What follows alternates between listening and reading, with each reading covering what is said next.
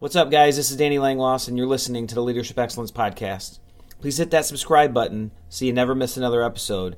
Consider giving us a rating or review so we can keep growing and help more people. Thank you. There are so many things that impact our ability to achieve success, but none are more important than leadership. Individuals and organizations rise and fall with leadership. We are here to help you rise. Thank you for joining us. This is the Leadership Excellence Podcast. Hello, leaders, and welcome to Leadership Excellence. My name is Danny Langloss, and today I'm joined by Karen Ziegler, and we're going to be discussing innovative leadership strategies.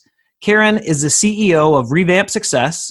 She works with C suite leaders, line of business executives, and business owners to improve performance, increase morale, and eliminate problems inhibiting their success.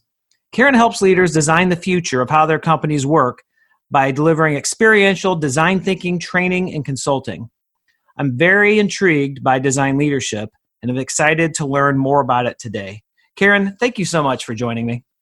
Thanks so much for having me, Danny. It's a pleasure to be here. It is a pleasure to have you. Our, our, listeners are in for a real treat today. You've really opened my eyes to a world that I was unfamiliar with uh, mm. a style of leadership, a thinking of leadership that I hadn't seen before. And I appreciate you doing that. And I think our listeners, if they haven't uh, heard of this concept and some of these strategies, will as well. Karen, can you share with our listeners your journey and what's led you to where you are today? Yeah, sure. Um, you know, I started actually in the financial industry and um, I was one of those young bucks out of college that was ready to take on the world. And uh, it was funny because you know you have that college course where they ask you to interview three career paths and you choose you know that's how you chose where you went. Well i um at the time uh, brokerage or investments was a sales business and they just had a crash and the, the, broker that i was interviewing had witnessed people jumping out of buildings. I think it was in the 80s or whatever and I was like, no, thank you, no, thank you. I interviewed an insurance uh, guy, and it was all about sales and pressure and pressure and pressure. And I interviewed a banker, and at the time, it was all about service. And so that's where I chose my career. Little did I know that banking was about to get on a skyrocket into the sales field, and that's you know led to the you know scandals like Wells Fargo and such, where they've you know manipulated their sales habits and so many different things. But i my intentions when i started in the banking career was to be one of service. And so um, when i finished the year of management training program you know i was 23 i think i was the youngest officer of the bank at the time. And i was scared to death. They were going to put me in a brand new office and i had no clue what i was doing.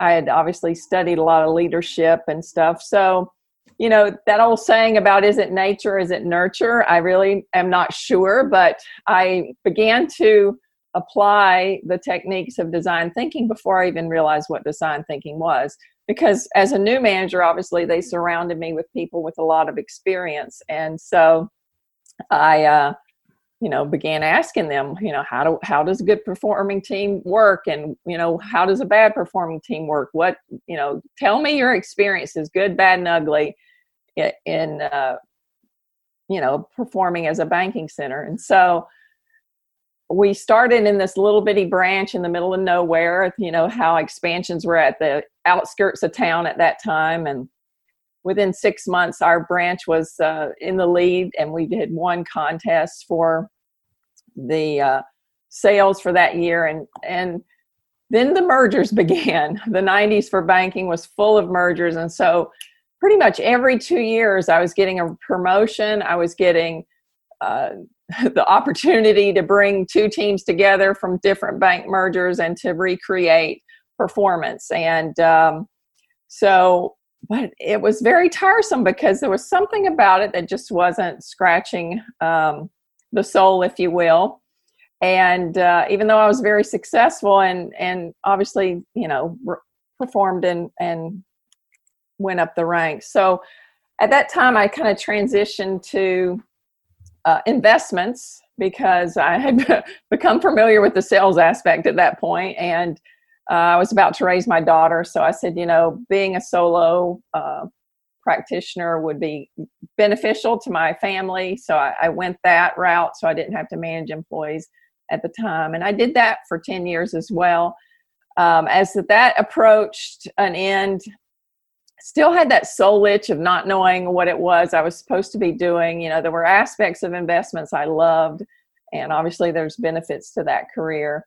So I took uh, another uh, decade and I wrote a couple books and I did a lot of volunteer work and so still you know thinking that perhaps that method of service was kind of the answer to that soul itch and so as I kind of wrapped up the end of that still not having found what I was looking for I I circled back to a book that I had read and actually got a coaching certification in Simon Sinek's Start with the Why book an excellent book if your listeners haven't read it. But basically, um, as a as a coach for his program, you you take uh, your coachees through this process of identifying what it is they do and why they do it, and and um, so I decided at that point that I would do that again, but for myself this point, and and so because I I you know I was at this midpoint in life that I'm like, I'm not done yet, but I don't want to go back to doing something that's just not uh, satisfying, even though it, you know, creates some form of worldly success and it provides a service. Obviously, I, I wanted to find satisfaction in it as well. When did you When did you start your career with Bank of America? Um, year or age. You pick. um, it was 89 was when I started it. 1980. yeah, so it was not Bank of America then. I, it was a little bank in Fort Myers, Florida called Bank of Lee County, I believe. And then we went from Bank of Lee County to CNS Bank to CNS Sovran to Nations Bank to Bank of America. So in the span of 10 years, we went through those five mergers.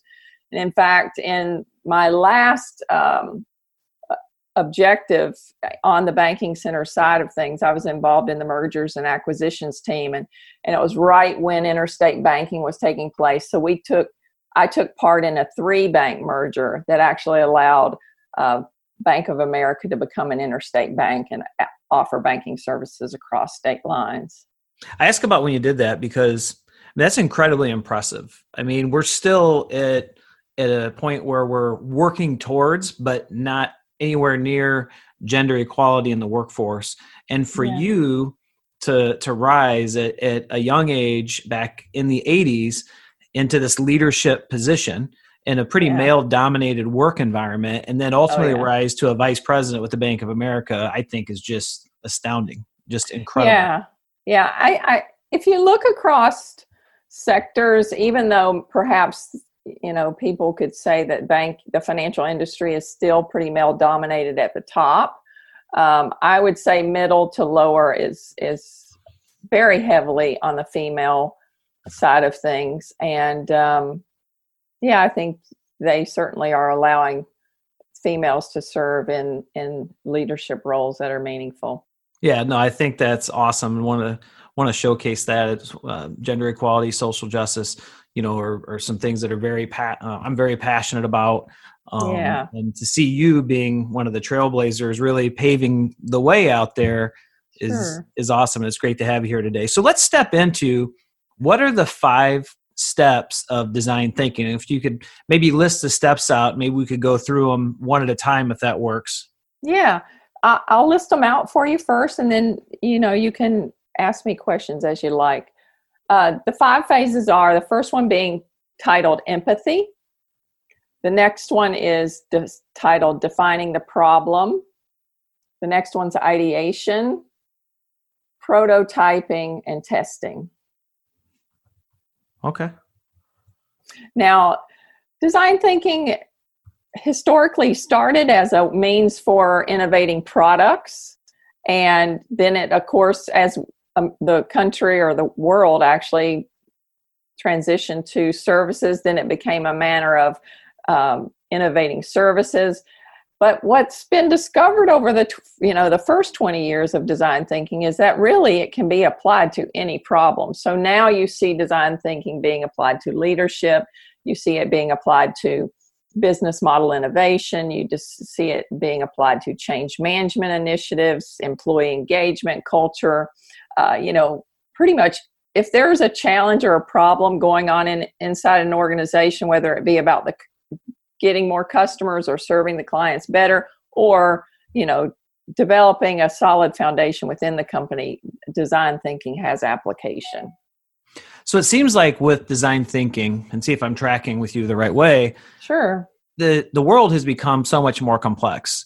Yeah. Um, we're not completely based around factories anymore where you go in and you're making a specific part and standing on an assembly line. I mean, artificial intelligence is really replacing those jobs. So now it's about how do we create unique approaches, design specific approaches for what your company is, for those you're serving, for those team members uh, especially in a world where there's so much about you talk about employee engagement but a big driver of that is employee experience and yeah. how do you custom that for the talent that you have within your team to help them reach their full potential so they have that commitment are willing to give their loyalty that passionate discretionary effort so you're really designing the, the work environment through that leadership am i am i tracking there yes, you are. No, you're tracking wonderfully. In fact, it's funny you mentioned the industrial age because I wrote a post not long ago about how human productivity is transforming from the industrial age through the information age to now the experience age. And it really is not only how our globe has evolved, but also how we've evolved as humans and how we just continue to evolve is the only word I can think of right now. Um, to more to our true nature, I believe it has it has not only to do with how we work or how our businesses work, but actually who we are. Because the industrial age was all about you know you needed butts in the seats to do the work. You know it was all about having the bo- able bodies to do the work. The information age was all about logical thinking, brain, information, and then the experience age is more about okay who is it we are and we are creative beings by nature and we're not just left brain beings we're not walking around with one side of our head bigger than the other we have a right brain too and that's our creative brain and so it's really about leading people and developing people's whole self not just you know their body having them show up for to do a task or their brain the logical side of their brains, but the full potential that comes from tapping into their creativity as well. Well, that's a conversation I've been having with so many experts like yourself on the podcast and then away from the podcast. This whole concept that and understanding that people want to come to work to work as their whole self. Yeah. They don't want to have to be one person when they're away and at home and another person when they're at work. And yeah. what we're asking of people and what's needed in today's society is so much more than a body. We yeah. need a mind and we need to unleash the power of that mind. And as you talk about that and coming to work as your whole self, and one of the topics we've been talking a lot about is motivation, then I'll, you know, pull back in and we'll go through these five steps. But I'm reading a book called Drive by Daniel Pink. Mm, and you, know, you talk about the yeah, the, the left brain things. The right brain is where we're really engaging people today. And yeah it's funny, and I say this in a lot of different ways, but he broke it down into three words. The three things that are the biggest motivators, the biggest drivers. The one was the first was autonomy, the 2nd mm-hmm. was mastery, third was purpose. And so yeah. I bring that up and tie that into our conversation because those are the things that I believe design leadership and design thinking are really tapping into as we shift more and, and want things out of the, the right brain, right? Yeah. Or creative yeah. side. Yeah, and if you think about it, you know, there's so much talk about human centered, human centered approaches to business, human centered innovation. Well, humans have three aspects to themselves. Obviously, we have a body, so we, there are certain things we can do or not do with that body. We have a mind, which uh, provides the logical, the thinking, the linear thinking. But then we also have, you know, call it soul, call it spirit, call it right brain, or whatever, that spirit within us that um, houses our gifts, our talents, those things that we bring to the world. And the way we bring them to the world is through being creative. And that looks different. It's not just about making art or making music, it can be hundreds of things. Um, so, yeah most definitely. You want to bring the people want to bring their whole selves to the workplace and leading by design is truly a way that managers can lead the whole person to uh, help them discover because as it was for me you know people know that something's missing but they don't know what it is and and really often what's missing is that gift that they have that they need to bring out to the table. So as a leader it's it's understanding you know how can i help them identify what those gifts are? How can i let them prototype and test and create um, until they discover what they are? And it, it's really a it's really an engaging process for leaders and employees. It's really a um, empowering process. It, it creates those things that daniel mentioned their autonomy and the other things that you you discussed that is, so if you're going to go sit and work with a company if you were coming to the city of dixon where i'm the city manager of and we were going to to train and to implement design thinking the design leadership we start with empathy. What does that look like? Empathy and you know i believe the statistics are 80% of us are not empathetic and i can attest when i was a young 20 something year old that i was not an empathetic person. Um, so the i didn't choose the title but that's the title we've given empathy is really only a small part of what we're doing. But the goal of it, the empathy phase, is to understand the user, whether it be the employee or the customer or a partner or whatever, but to understand them, their needs, and their the problems and challenges they face. So the way this differs, say for instance, and I'll use my experience as a, a banking center manager. Um, if I when I got my first promotion, I got promoted to a banking center that was not performing well. So it wasn't performing well. Then it was going through a merger. I was merging two teams together. There were people that were on the chopping block. So I had to go in there and talk about performance, but there was already a lot of fear in that that setting. So what I needed to understand as a manager there was, you know, what do they see it what do they deem as good performance? What do they see as the hindrance to performance? What do they see as things that make for high performing teams? So it's really understanding all of the users, um, how they how they um, under you know how they see the world, because how I see the world and how maybe 10 different people see the world is going to be different but there are going to be common threads throughout. And it becomes less about performance and really more about removing the blocks to performance. And the blocks being the problems that the users are having. So back to your dixon situation. Um, how many people work for the city of dixon? 103 okay and how many leaders do you have so we have we have somewhere around 10 department heads mm-hmm. and then we have we've got to have at least 15 more to 20 more people in leadership positions. Okay. Formal um, leadership positions. I the way I like to approach uh, teaching organizations design thinking is really about building an ecosystem. So I would start with yourself as a city leader and whoever your direct reports are. And I would identify a challenge that just that upper level team is facing then I would go through the empathy in the five stages with you uh, and with the team.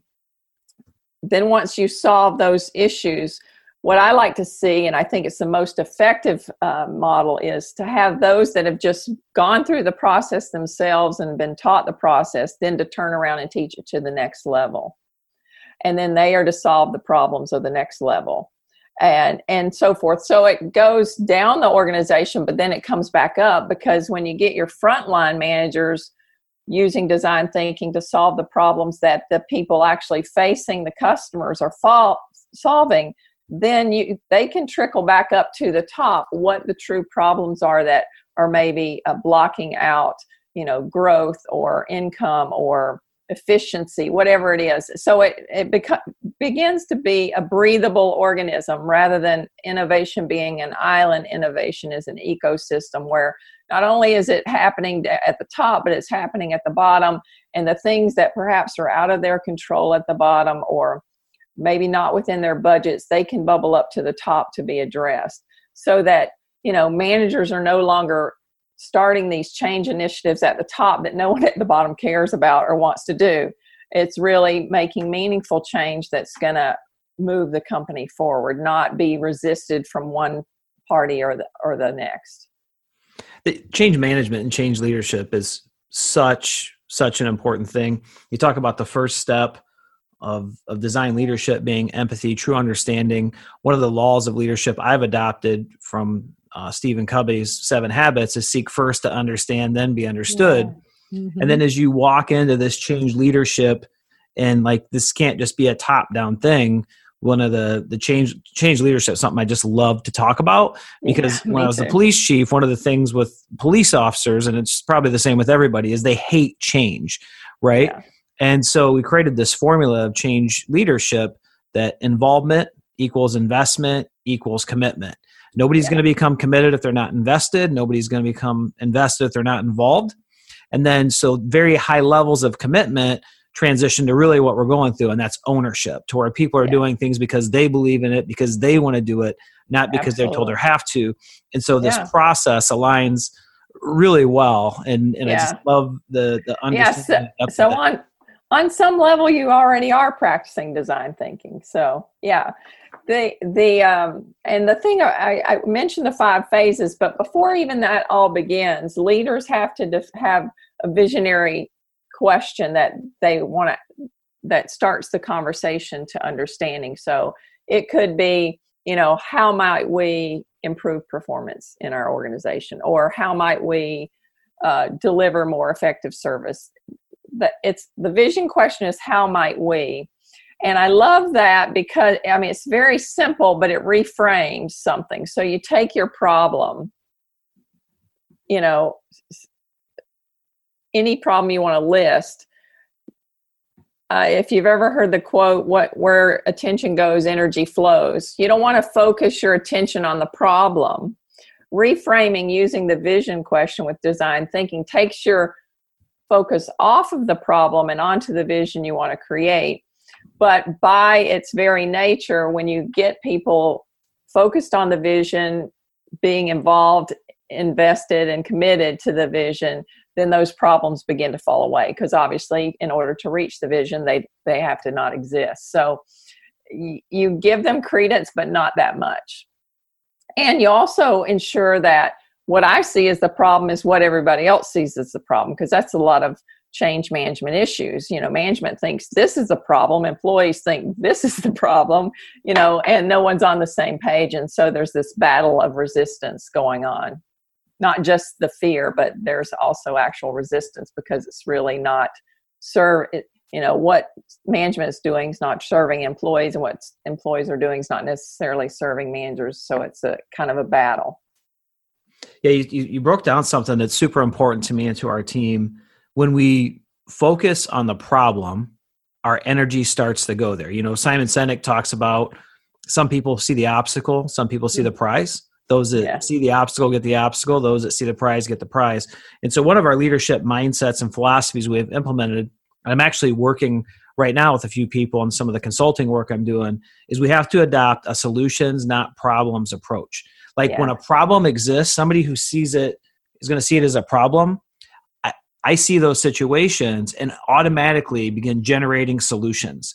Like it isn't a negative response. It's like exciting that we're going to solve whatever it is. And here are yeah. these solutions. And then we create this environment where we say, you can't bring a problem without a solution. And yeah. and through the police department, you'd hear it all the time when something would come up and somebody go, oh, solutions, not problems. yeah. automatically reframes as we move forward so yeah well and focusing on the problems is is your quickest route to self-sabotage because what you focus on multiplies and so you know if you've ever had the situation where you solve one problem and then 10 more pop up uh, that is the that is the benefits of focusing on a problem or even focusing on a problem to solve it uh, you want to focus on the solution. There will be problems even in the solution you create. Um, that's just the nature of humanity, but you're focused in the direction you want to go, not necessarily in looking back at something that's existing, i.e., a problem. So we begin with empathy, understanding. Mm-hmm. We define the problem. And in both of those things, in this style of leadership, you're inclusive to make sure that you're not just sitting around in a boardroom with high level executives of your company, but you're actually engaging your team. So you yeah. have a full understanding and you have a full understanding of of what it is we want to tackle, what it is we want to make better, what it is we want to add layers of greatness to. Yeah, absolutely. Defining the problem isn't leaders defining the problem, it's actually the employees defining the problems. So, in the team, you know, obviously this doesn't happen in product innovation or service innovation, but in the to to a degree it does, but overall not. In a team design thinking scenario, you once you have interviewed all of your users, meaning all of your employees and people that are related to the problem, which could be maybe another department or or someone outside of the team. Once you've interviewed all those and you've kind of synthesized all that information, I call it sifting. But that's when you you sift down to the problem. You actually have the you know the ability to go back to the users now. Okay, now that I have heard everybody and here's the common threads I find. And you kind of share what so you're you're letting them define the problem. Now it may be very similar or ideally the same thing you saw as a leader because leaders have a obviously different perspective, but it creates buy-in that oh yeah, they were listening to me, they heard me. Yes, that's exactly what it is. And if you're off track, they go no no no, that's not what we meant. And you can clear, you know, it reduces the opportunity for conflict. So because they're they're going to confirm yeah that's that's the problem we need to solve. That's you know and then Love you that. can go about priorities and budgets and and all those other discussions before you move into ideation.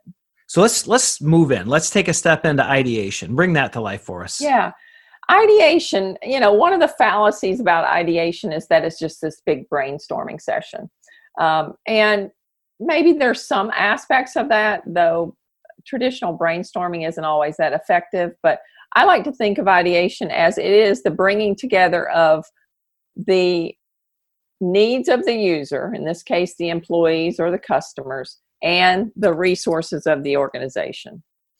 So, like for instance, when I was a young banking center manager, you know, I had zero budget, I had zero authority to change any systems. I, you know, I was just I had a job, I was to go do it. Don't ask for any help. We're busy with the merger. So it doesn't have to have thousands of dollars like a traditional innovation project. You can say, you know what, when you're having your user discussions, you know, our budgets are limited. Obviously, our systems are what they are, but knowing that, how would you do this? So, ideation really is a marrying of mm-hmm. the needs of the user and the resources of the organization, whether that's financial, people, systems, whatever the case may be. So, with those constraints put into place, then that's when the creativity begins. Love that. So, needs plus resources equals an environment of creativity. Yeah.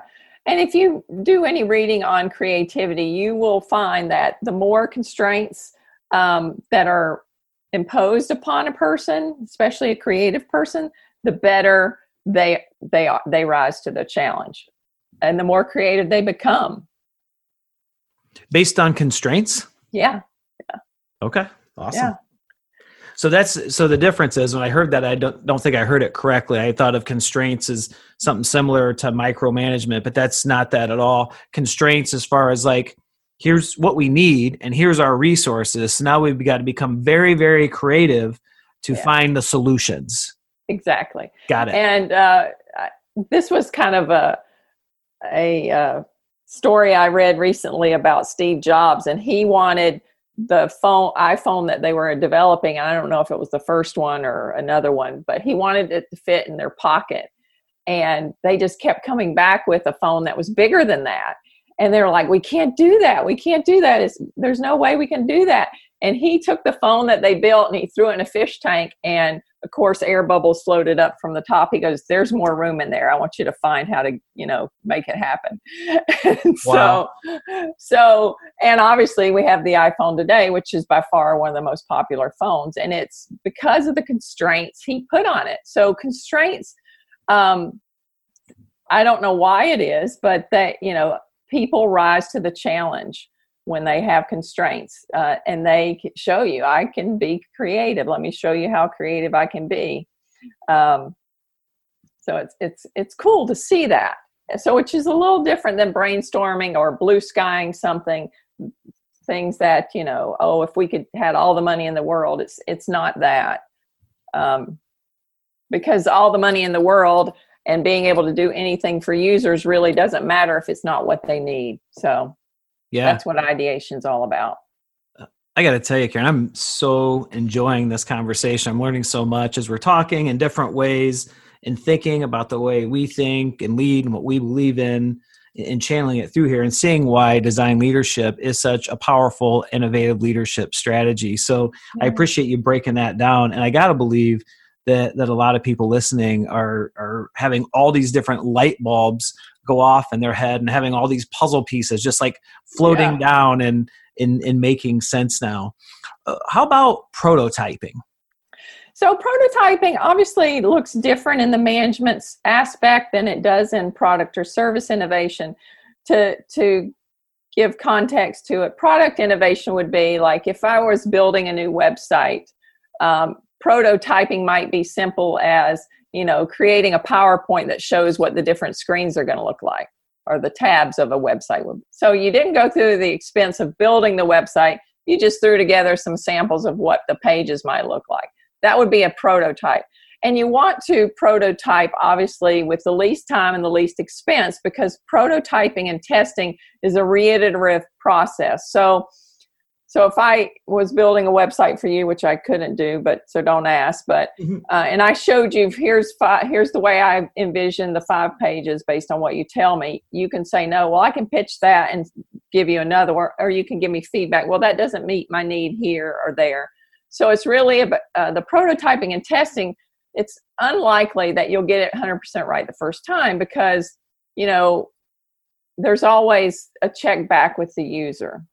So with bringing it back to leadership. Say you define the problem. Say you know a lot of people may be leaders of sales teams and performance is down and i want to back i want to make sure i make this point too because this is really cool. When you're talking about sales performance and you go to someone to have a conversation about performance it really becomes all about them and they're bad and they're not doing well with design thinking it takes the shift off the the shift off the individual and making them wrong and making it a separate identity making the performance wrong. So for instance if in, in the back, back in my banking center days and i would have performance issues and we talk about what's good performance look like and what's you know inhibiting performance. Well it could be training. It could be lack of materials. It could be um, you know maybe they don't know the sales process. There's a number of things it could be. So in the prototyping and testing you're just testing different things you know um, maybe they don't understand how to ask open-ended questions. That's a simple thing. So you want to provide that. The prototyping is all about trying to meet that need in a way to see if it is the fix to the if it moves you forward in the vision. So prototyping and as leadership could be something as simple as training. It could be simple as simple as um, you know how they how the process works with the back office. It could be how they interact with their teammates. Um, it could be how communication is with the leader you know there's a number of things. So you want to just begin to te- prototype and test different ways of doing it. If the way that it's being done right now isn't working well okay what else can we try? And this is where you really can get to tap into that whole person because when you talk about what the problem is and ideas for creating a prototype to test you can ter- then in turn okay well what part of this do you want to participate in you know what part of this solution uh, really gets you excited. Um, maybe you have someone who loves to write, so they want to write the copy for the sales script, or maybe you have someone who wants to be a professional speaker one day, and so you allow them to sit, stand before the group and do the training. Or you know, maybe you have someone who um, is great at hospitality, so they want to set the the the external environment in a better way. So you really begin to tap into those creative aspects of the individual, then they can contribute to the team in a more meaningful way. Not only more meaningful to you as their leader and to the performance of the team, but more meaningful to them. Because it's just not, they're not showing up and being a body doing their job um, mindlessly. They're actually bringing their best selves to the to the table. Love that. Yeah. Absolutely. That's what it's all about. That's what leadership is is all about, helping people, you know, become the best versions of of themselves and and seeing them reach and and fulfill their purpose, their passion, the impact they want to create, watching them grow, watching the confidence rise. I mean, oh yeah. Just and and just belonging, right? Mm-hmm. Pillar 2 and the seven pillars of ownership we've created is sense of belonging yeah. Like people want to belong. We all want to belong. There was a great post today on LinkedIn on somebody that I'm following that had to do with belonging, the importance of mm-hmm. belonging. Mm-hmm. And this mm-hmm. process really shows people that they're cared about, they're valued, they're trusted, they're respected, they belong, they matter. Yeah. And it's such a powerful, powerful tool for culture and ecosystem as, as you yeah. talked about. So yeah. what's so when you're prototyping, pardon me, so step four is prototyping, step five is testing. So is yeah. this something where you're prototyping, testing, prototype? How, how do those, are they completely separate? Are they intertwined? They, they, they flow together. Ideation, prototyping, and testing can be a loop that you can get on. Uh, especially for the more complex things. You know, we're talking about sales, so that's can be, can be a very simple thing. But uh, for more challenging things, it, it can take on a little more life to it. So, prototyping is really okay, this is how we think it would work. Testing is going back to the user and going, okay, um, this is the problem you defined. These are the solutions we came up with. Here's our prototype. Let us test it. Say training was the issue for the sales team. So you you launched a sales training and you let your employee that wants to speak do it, or this person wrote the script or the handout or whatever. Then you go back to them. Okay, how did that work? Did, was was the thing that you were you know not understanding? Is it are you understanding it now? Do you like the way we did this? Is there something we could improve? It, it's that can we improve it even further that takes you back to ideation, prototyping, and testing.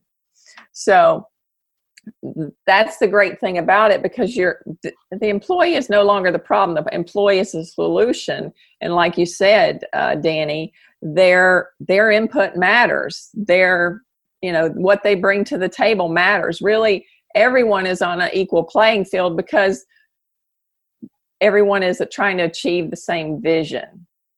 That makes sense. Absolutely. And they're bringing their best to you know uh, achieving that vision yeah, and I hear what I hear there is aligning mission and purpose. Yeah. Right? Absolutely. Understanding the vision, aligning mission and purpose.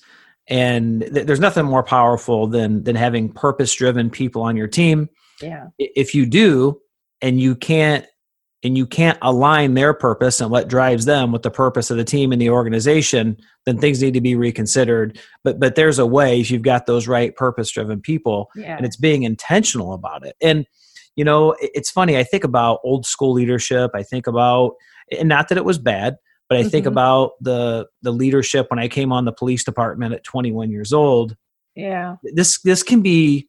People can look at this and say, "Wow, this is a lot of work. It's a lot easier just to tell somebody to go do something, right?" Yeah, in the top down hierarchy. But what you're describing here and what you've walked through here, it's just so clear. These kind of these components create excellence yeah. organizational excellence the highest levels of performance the, you know by individuals and by teams. And i can see why now you're so passionate about design leadership and it's all become much clearer to me in this whole concept. Yeah and uh, it's funny um i believe it's gartner research. I'd have to look up the specifics but i think it was like 74% of employees uh, spend, I think it was it was either an hour and a half or three hours a day doing workarounds to their job, and they calculated that out, and it is millions and millions of dollars to companies because companies it, it, it reminds me of the quote you can do things um, oh shoot it's not coming to me.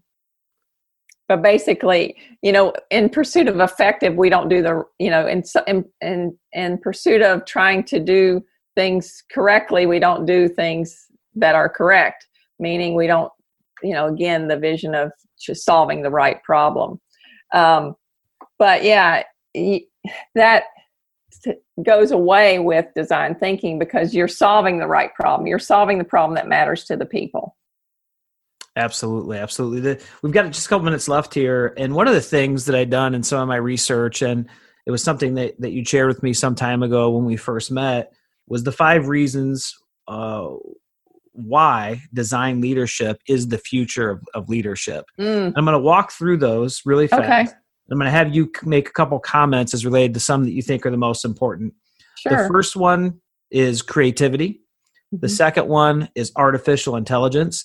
Uh, and, and it said the future of human work is imagination, creativity, and strategy because so many other things are being automated. The, the third is experience economy, being dialed in with your customers once and with your team members once, and, and really engaging your customers because they want more than a product now, they want an experience. Complexity. Mm-hmm. Um, the idea that every area of the business now has to be interconnected, making complex problems and the solutions to them simple. And then the last one is job crafting, which really dials in specifically on employee experience. So, of those five things, maybe what's what one or two of them are the most important um, statement or call to action for design leadership? Well, it's funny you use the word connection in, in describing some of that. I think all five of them are interconnected. I don't know that you can separate them apart, but it is it is the vision of the future that we're headed into with with AI for example. With AI AI is being designed to take away the mundane tasks those tasks that needed a body and and uh, to show up and do the work can now be done by by a machine. And so if you take away all the mundane tasks that only require a body or you take away a lot of them then if you're if you're talking about the human again between body logical mind and creative mind uh, what's left is the cre- creativity. You know if you no longer need a body for most of the jobs and the logical mind is not necessarily um, as important as the creative mind because we uh, want to progress with innovation then that's where designing comes in. Um, job crafting is just an element of that. You know that is you know when you're leading by design you are helping the person craft the job that is right for them the one that they're passionate about the one that they show up and do their best work for. And so now say your team was originally 10 people doing all the same job now you have 10 people doing very different jobs that feed into the same goal. Well I don't know if you've ever worked with creatives, but it can be like herding cats. So, how do you not only craft the job for the person themselves, allowing them to do their best work and, and do the work that they're the best at? How do you begin to bring those 10 pieces together to accomplish the goal that you have as a company or as an organization? That's why leading by design is so relevant. I love um, when you say that and you talk about bringing those people together, the the phrase that comes to my mind is synergy of champions. The yeah. idea that one person can do incredible things. When you bring 10 people together that can do incredible things it doesn't multiply their effectiveness or impact by 10 it multiplies it by like a thousand. Oh yeah. And so that synergy of champions and the synergy of bringing all this together. Karen do you have a, a specific call to action or or challenge to leaders and and aspiring leaders who are listening to this podcast? Um, well, I would just say that if you haven't looked into design thinking, I certainly would recommend it, um, especially if you're not nearing retirement age or not ready to give up uh, uh, impacting people in your lives. I mean, that's what leadership is all about. Um, regardless of how long you've been leading, design leading by design or, or leading as a designer will allow you to have even a greater impact. Uh, and you may find there's a lot of things uh, if you're a great leader already that you're doing that really align with design thinking. But um, you know, it's just it's just where our future is headed. It's what our employees and our customers want, and quite frankly, it releases a lot of pressure that leaders carry on themselves. You know, a lot of times leaders, especially those that are micromanaging or stressed out about performance, that you know, they're carrying these burdens as leaders that really aren't theirs to carry. And it's out of fear and vulner- of being vulnerable a fear of uh, looking like they're a failure you know there's a number of fears. But that they're weighing themselves down with responsibilities that their team would gladly begin to share with them in order to be a part of a bigger vision and in order to bring them their whole and their best self to work. Love that. Absolutely love that. And I think people in leadership positions think that they have to have all the answers, they have to have all the solutions. And the fact of the matter is, if that were the case, if you needed to do, uh, do everything, you wouldn't need your team. Yeah. Exactly. And the more that we understand and realize our job is to be there to help and to support our people, to give them the resources, to give the direction, to include them and how to, right? And then get out of their way and let them go after yeah. it. Let them go yeah. get it. So, so powerful. Karen, thank you so much for joining yeah. me today. I really. Thank you. Thank you. No, yeah, this has been this has been a great conversation. I just really appreciate you taking the time to to share this with with our listeners. Yeah, thank you for having me. So, if you're interested in learning more about Karen, uh, more about leadership by design, and the details for the podcast, there's going to be links on how you can connect with Karen. Again, going back through design leadership, the five steps are empathy, defining the problem, ideation, prototyping, and testing. And a lot of times, three, four, and five work together, become in a loop as you take your organization and, and you look to achieve and sustain excellence so many great, great pieces of information, so much more clarity on the concept. To me, now I understand why it is so, so powerful.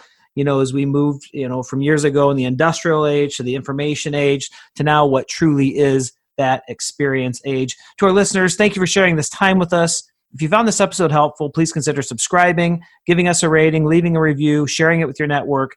This truly helps us help more people. If you're interested in receiving more cutting edge leadership information, you can subscribe to our email list on our website. We promise not to overwhelm your inbox. The direct link is in the podcast description. Again, thank you for joining us today. And remember, always be committed to excellence.